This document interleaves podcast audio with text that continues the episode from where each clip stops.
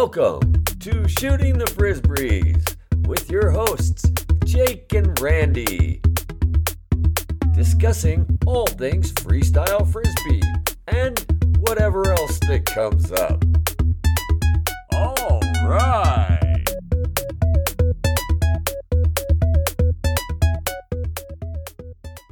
Welcome to Shooting the Frisbees with Jake and Randy. Hey Jake, how you doing today? I'm great. How are you, Randy? I'm doing good. Uh, having a little bit of smoke here in our area, so navigating that, but for the most part, doing really well. Yeah, that smoke is crazy. You know, I was in Portland moving out and I left. So, for those of you who don't know, I live full time in Hawaii now, which is super exciting. But uh, I left Portland the day before all the smoke came in. So, I avoided all of it. Uh, it's just crazy. Yeah, well, it's amazing. Uh, it's definitely thicker than I have ever seen here in Seattle, and we're basically indoors because the the air quality is so bad, and we don't know when it's going to end. At least we have a, a few more days. The forecast says, but they said it was supposed to end a few days ago, so I don't know. But Oh, wow. interesting times we're in for sure, right? Very interesting times. So um, let's switch gears and talk a little bit about today's guest, um, which is really exciting to me. So we interviewed Crazy John Brooks before he was inducted into the Hall of Fame, but since then he's been inducted, and so it's super exciting that we have another Hall of Famer on our interview list. But I just want to say to Crazy, congratulations on being inducted into the Hall of Fame, and uh, just you've been a great inspiration, and so exciting to to have you on the show and to hear from you and uh, all that you've done for the sport. So congratulations. Yeah, I echo all of that. He's truly a Hall of Famer. And uh, we're going to start this episode with me rating the Velasquez brothers. They were the gold standard. The gold standard. Yes, the gold Yeah, that standard. flashback uh, with loving the the Vibros. I remember at the '82 WFC, uh, first year that they had left the Rose Bowl. Bittersweet, but they moved it to Rutgers, out in New Jersey, Rutgers Universities. And uh, Papa Jack Roddick, Stork's father, is uh, you know a perennial overall competitor. Him and Steady used to go at it hard, hard and heavy, and uh, and I think that they were the only two players in the division for a while. So Steady, there was no way Steady was going to freestyle at this particular time in his career. But J- Papa Jack, he's all about it. Let's go. What do you want to do? Oh, he's going to jam. So I hear on Stork, hey, listen, my dad was looking for you. And then he's Papa Jack. He says, hey, Crazy John, Papa Jack, listen, what do you think about freestyling together? I was like, well, I, you know, I'm playing with Hal and Neil. And uh, he goes, no, with me. I- I'm playing. I'm playing tomorrow. You know, one o'clock, seniors. So I was like, uh, man, sure. I'll just, you know, just throw for you. He goes, well, you know, do what you want, but I just thought you'd want to play with me. How about it? So I agreed. And then in 24 hours, we totally turned this thing into a big V-Bros spoof. So we got us some black leotards and we got us some as short as we could, you know, comfortably go with shorts. And I'm telling you that Papa Jack, Roddy, and I parodied the, the V-Bros routine with the uh, Earth, Wind, and Fire. right. Man. And he won. Yes. I think, uh, you know, got his got his overall points. I can just picture you guys dressed up with the wrestling outfits. yeah, sponsored sponsored by Advil and Icy Hot. Yeah, you know, not many people sported those unitards. I think maybe Kirkland and Donnie Rhodes did one year in the white unitards. And the Yeah. Bros could really rock it, though. They could really rock those. Yeah, the white oney. That was questionable. I'm one of the people that shouldn't have even gone into the store that sells those things. Uh, But, uh, Oh, my I'm, God. I'm guilty of the dance skin, and I'm wanting to take advantage of. Well, if the, if it makes you dance like that, I'm going to wear it. and then, uh, so if you're so if I just spend this twenty seven dollars on these puffy maroon pants and these leg warmers for another twenty one, and this leotard is forty one dollars for everything, so this ninety one dollars, and I'll be able to do that up there on that poster. Yes. okay, I'll take it. You just put it in one bag, please. Oh gosh, that's hilarious. So let's let's go back. Uh, we're to go back to the Bud Light teams, and so I know a lot of the folks, especially uh, the current players, they think of the Bud Light team as, you know, you and Joey and Chip. I mean, that's where a lot of the footage that people have seen. And so, could you talk about how that came about? I know you met Chipper Bro in Santa Barbara, but just kind of talk about how that team evolved and and what that experience was like. Uh, yeah. Uh, well, Chip. Now, Chip and I met at some like tournaments. I think we met in Santa Cruz, an old World Disc, and then uh, at the winter time. That was a regular for me back then, even though I was living in Kansas City. But uh, Chip, you know, it started with a friendship. It's kind of neat. We didn't play. We didn't jam together and go, "Wow, that was great. We should start a team." It was just I was just honestly Im- impressed and and just you know was touched by his spirit. Many of us have have been. So we, Hal and I gave Chip the call in April of '84. Took him down to Amarillo the next month, and it worked out fine. And uh, ended up making a real good friendship too with these people over the years, the Dawson brothers and uh, Budco. We immediately started working on, you know, a routine to get our, you know, to back everything up. You got to have that to fall fall back on, and uh, yeah, we already knew that they were the world champs, Chip and Joe. So, but uh, I didn't know any more than what Chip had told me. So I didn't know about all the who belongs to this and that. I was just going, Chip, I think you'd be great for the job. So, but I understand later that, you know, it did take some talking to going over with uh, Chip and Joey about the things. But I'm glad they worked it out and ultimately get back together again. It took about a year for Chip and I to get, uh, you know, got him trained. He was not used to a lot of the demands of this particular line uh, as far as maybe performing and some different of uh, those type ropes. But uh, he learned quick, and uh, our friendship, of course, is at the speed of speed of love. And uh, he was with it before the year was over. He was asking, you know, we need to get a third because it'll fit. You know, it'll get us into more competition rounds. Part of our, you know, part of our goal was to get some of that bonus money, you know, uh, from Anheuser Busch for the majors. Just hungry for that more frisbee. We bring Joe in, it'll be even more. Can you talk so, a little bit more about the bonus money? I've not heard that before. It just standard performance uh, based, you know, incentives. So Budweiser is giving a bonus to your team if you do well at a competition. and Anheuser Busch, well, would pay, yeah, uh, the U.S. Open, the World Championships, yeah, those paid very nice bonuses.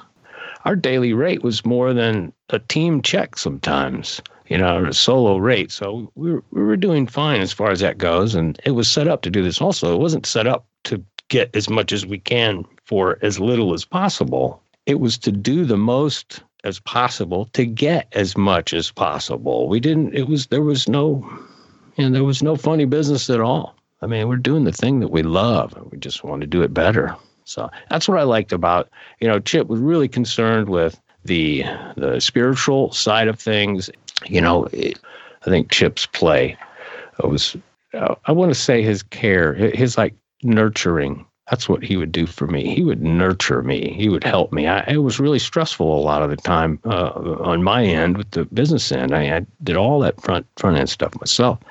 But uh, when we just get to play, then you know, hey man, now I can feel the breeze. I feel a little sun, and and that's what you know. That's what Chip and Joe ended up being for me is my sunshine and my my breath, my oh yeah, finally together. So because we had to go through a lot of bad. There was plenty of bad. There was plenty of I should call it rough, difficult, uh, yeah. unfamiliar, not fun. Shouldn't say bad really, because we were blessed to be there.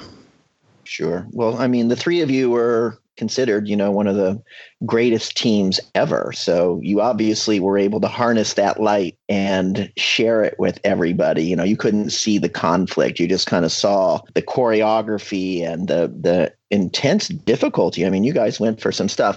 I know probably in the the shows you probably dialed that back a bit as you kind of have to do depending on what the what the stage is and what your limitations of what you can do. But could you talk a little bit about how you guys worked on those routines and the the relationship with the music and who kind of led what and was it a kind of a give and take? Would love to hear that process.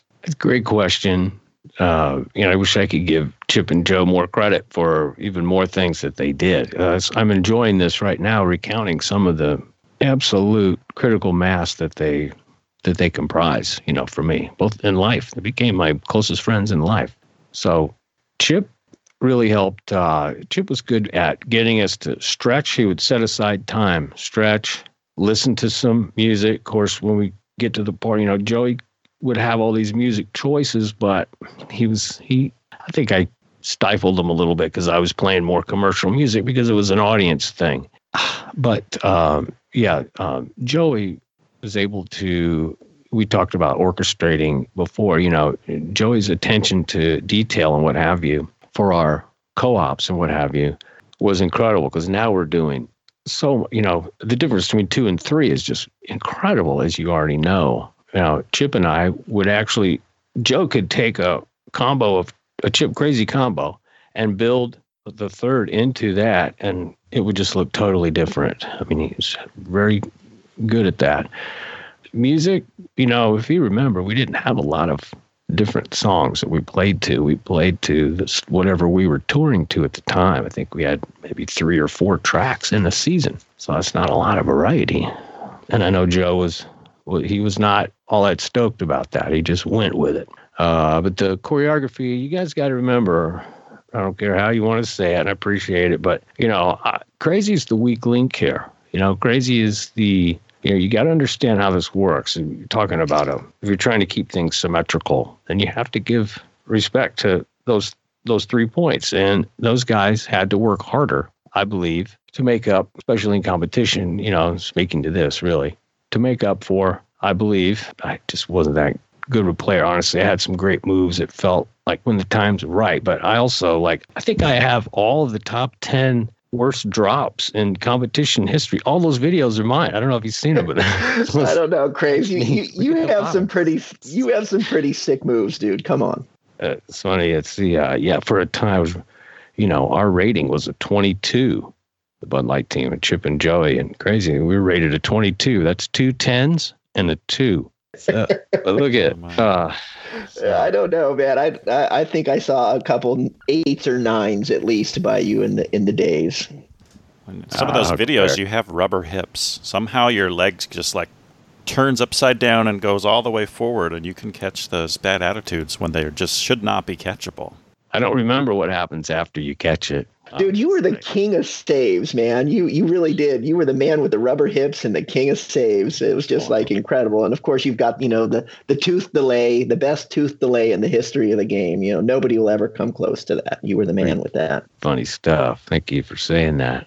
Hey, another thing comes to mind uh, when the big, you know, the like U.S. Open was very much targeted event, obviously, uh, and then of course, you know, I don't know if a lot of people know this, but the Bud Light U.S. Open was, you know, that was worked out through our budget. That was originally worked out through the Bud Light team's budget. So this was uh, an elective uh, project, and uh, Stork, you know, just absolutely key operator in anything he does or takes on. But Dan and uh, Dan Mangone and Stork Roddick, we went down to Triangle Distributing, worked all this out before we even contacted St. Louis. That was a real dream relationship too with uh, Triangle for so many years. And then later, Pasino Distributing, you know, they picked up Wintertime Open for quite a few years. That was the Bud Light Wintertime Open.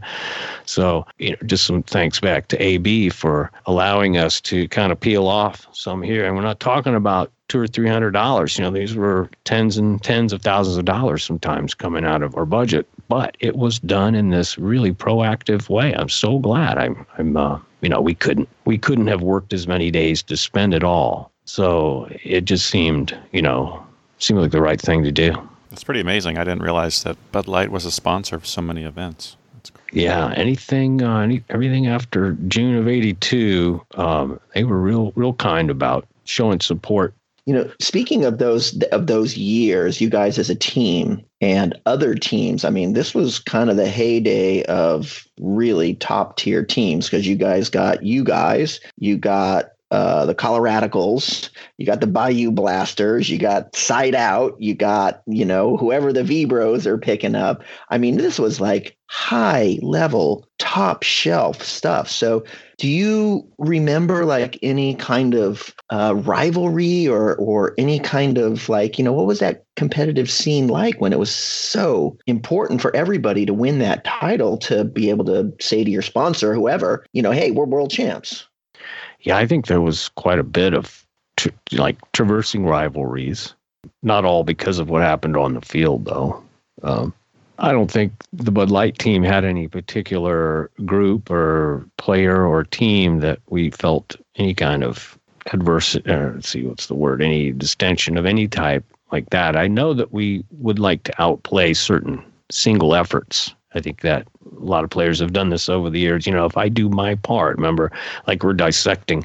Okay, now if you can, if you work your stuff, that's going to probably cancel out that. If this we nail this and write that, then this part of ours is better than that. Yeah, that was the only mathematic I think where we were actually aligning, uh, or I was told to align to to watch. So uh, Joey would uh, not all the time, but I remember it was suggested that we not watch anybody play in our pool. So, and I learned why later. Listen, Joey and Chip are just, uh, I can't give enough credit to how they actually were the, uh, you know, they are the, the molten core for me. And I felt I was basically, I felt sometimes even just like, uh, like we had three wheels, but we rolled heavy, man. Somehow it would balance balance things out. But I was really nervous in competition. I, it's different from shows.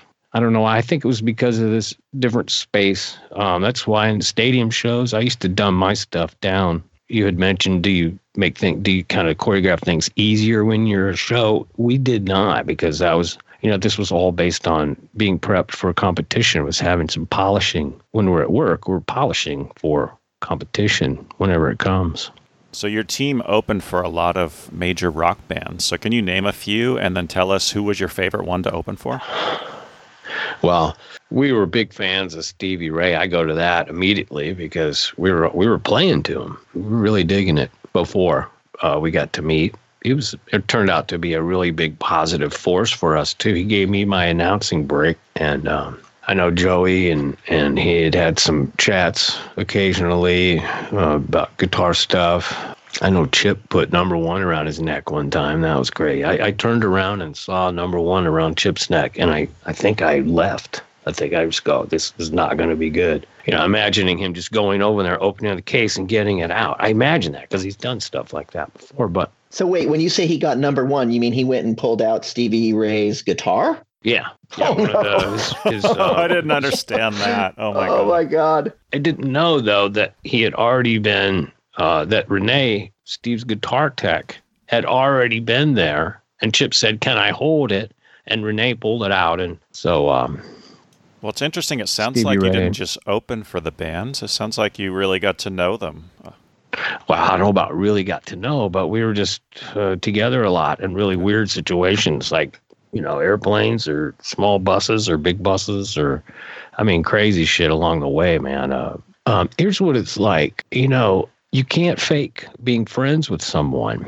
And I can smell that kind of stuff, you know, from a distance uh, when people are faking it. And we noticed that more than a couple of people in the group here just absolutely dug the freestyle. They were just tripping on it. And they were just like, we look around, we get practice sometimes when they're setting up. So that's a lot of trust right there. To someone letting, you know, they trust you to not bop them in the head or something. And then they have to leave their dream job. Little things like that mean a lot if you're around each other day to day. But um, when you are in this situation like entertainers, you know, you, there's the audience draw. There's also an audience like there's a weight on you when you're a performer. And that's the weight of your concern for their being entertained. That's how much you care about making it a good performance, you know, yourself. That's that's that's your inner self. So Steve, if you if you watch him, whether he was practicing or performing, you know, he just cared so much. Was just so passionate about every single note that came from him outward that this is where Joey started, you know, really telling us about feel it and you know craze don't force it uh, calm down. Chip you know we had chip would get really nervous at the gigs but he was loose as hell at the competition you know. How do you figure that out? I don't know but i like the strain. I think we were both under a lot of strain uh, in those days. I remember this one time oh it was uh oh chip was hurt man. It was uh richie smits was our alternate uh, for more than a couple of years. It's the Wichita Falls thing. It was last minute, but he, you know, he obviously he hopped on, but it was like a Fourth of July gig, and um, man, Stevie Ray, he was late, really late, and uh, and then your announcer, you know, I'm I'm down there to do the announcing too. There's no Stevie. Can anybody go back there and ask? Oh, I wouldn't if I were you. I would go. So I went. I went back and I knocked. You know, little camper truck at this gig, little camper thing and I uh, I leaned in and looked, and I saw a couple fellas, and Steve was on the sofa. A couple fellas looking at me over a uh, well, they were busy, really busy, doing all uh, participating at having fun together, and that's you know that's all I should say. So I go, hey, uh, you guys, let us know. Just let you know if there's any. If you want to, um, what do you think? Ten minutes, something like that. They were asking. Hope you're doing good. Okay. And like, I got out of there. And then the, the guy, Skip, he's opened it up, says, Yeah, man, we'll be right out here. But hey, don't come back here like that. And you know, I learned the hard way.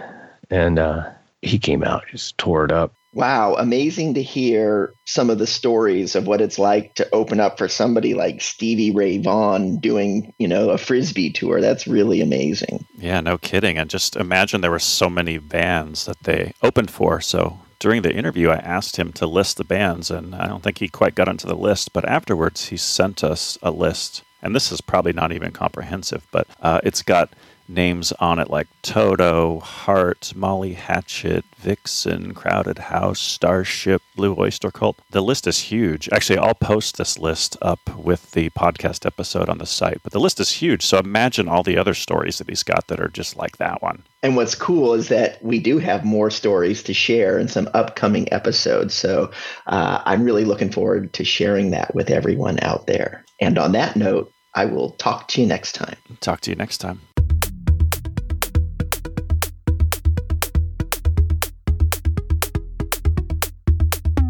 Thanks for listening to Shooting the Frisbees with Jake and Randy. To contact us or for more info, check us out at frisbeeguru.com. Home to Haynesville, shooting the frisbees, and live streaming freestyle frisbee. Oh, yeah!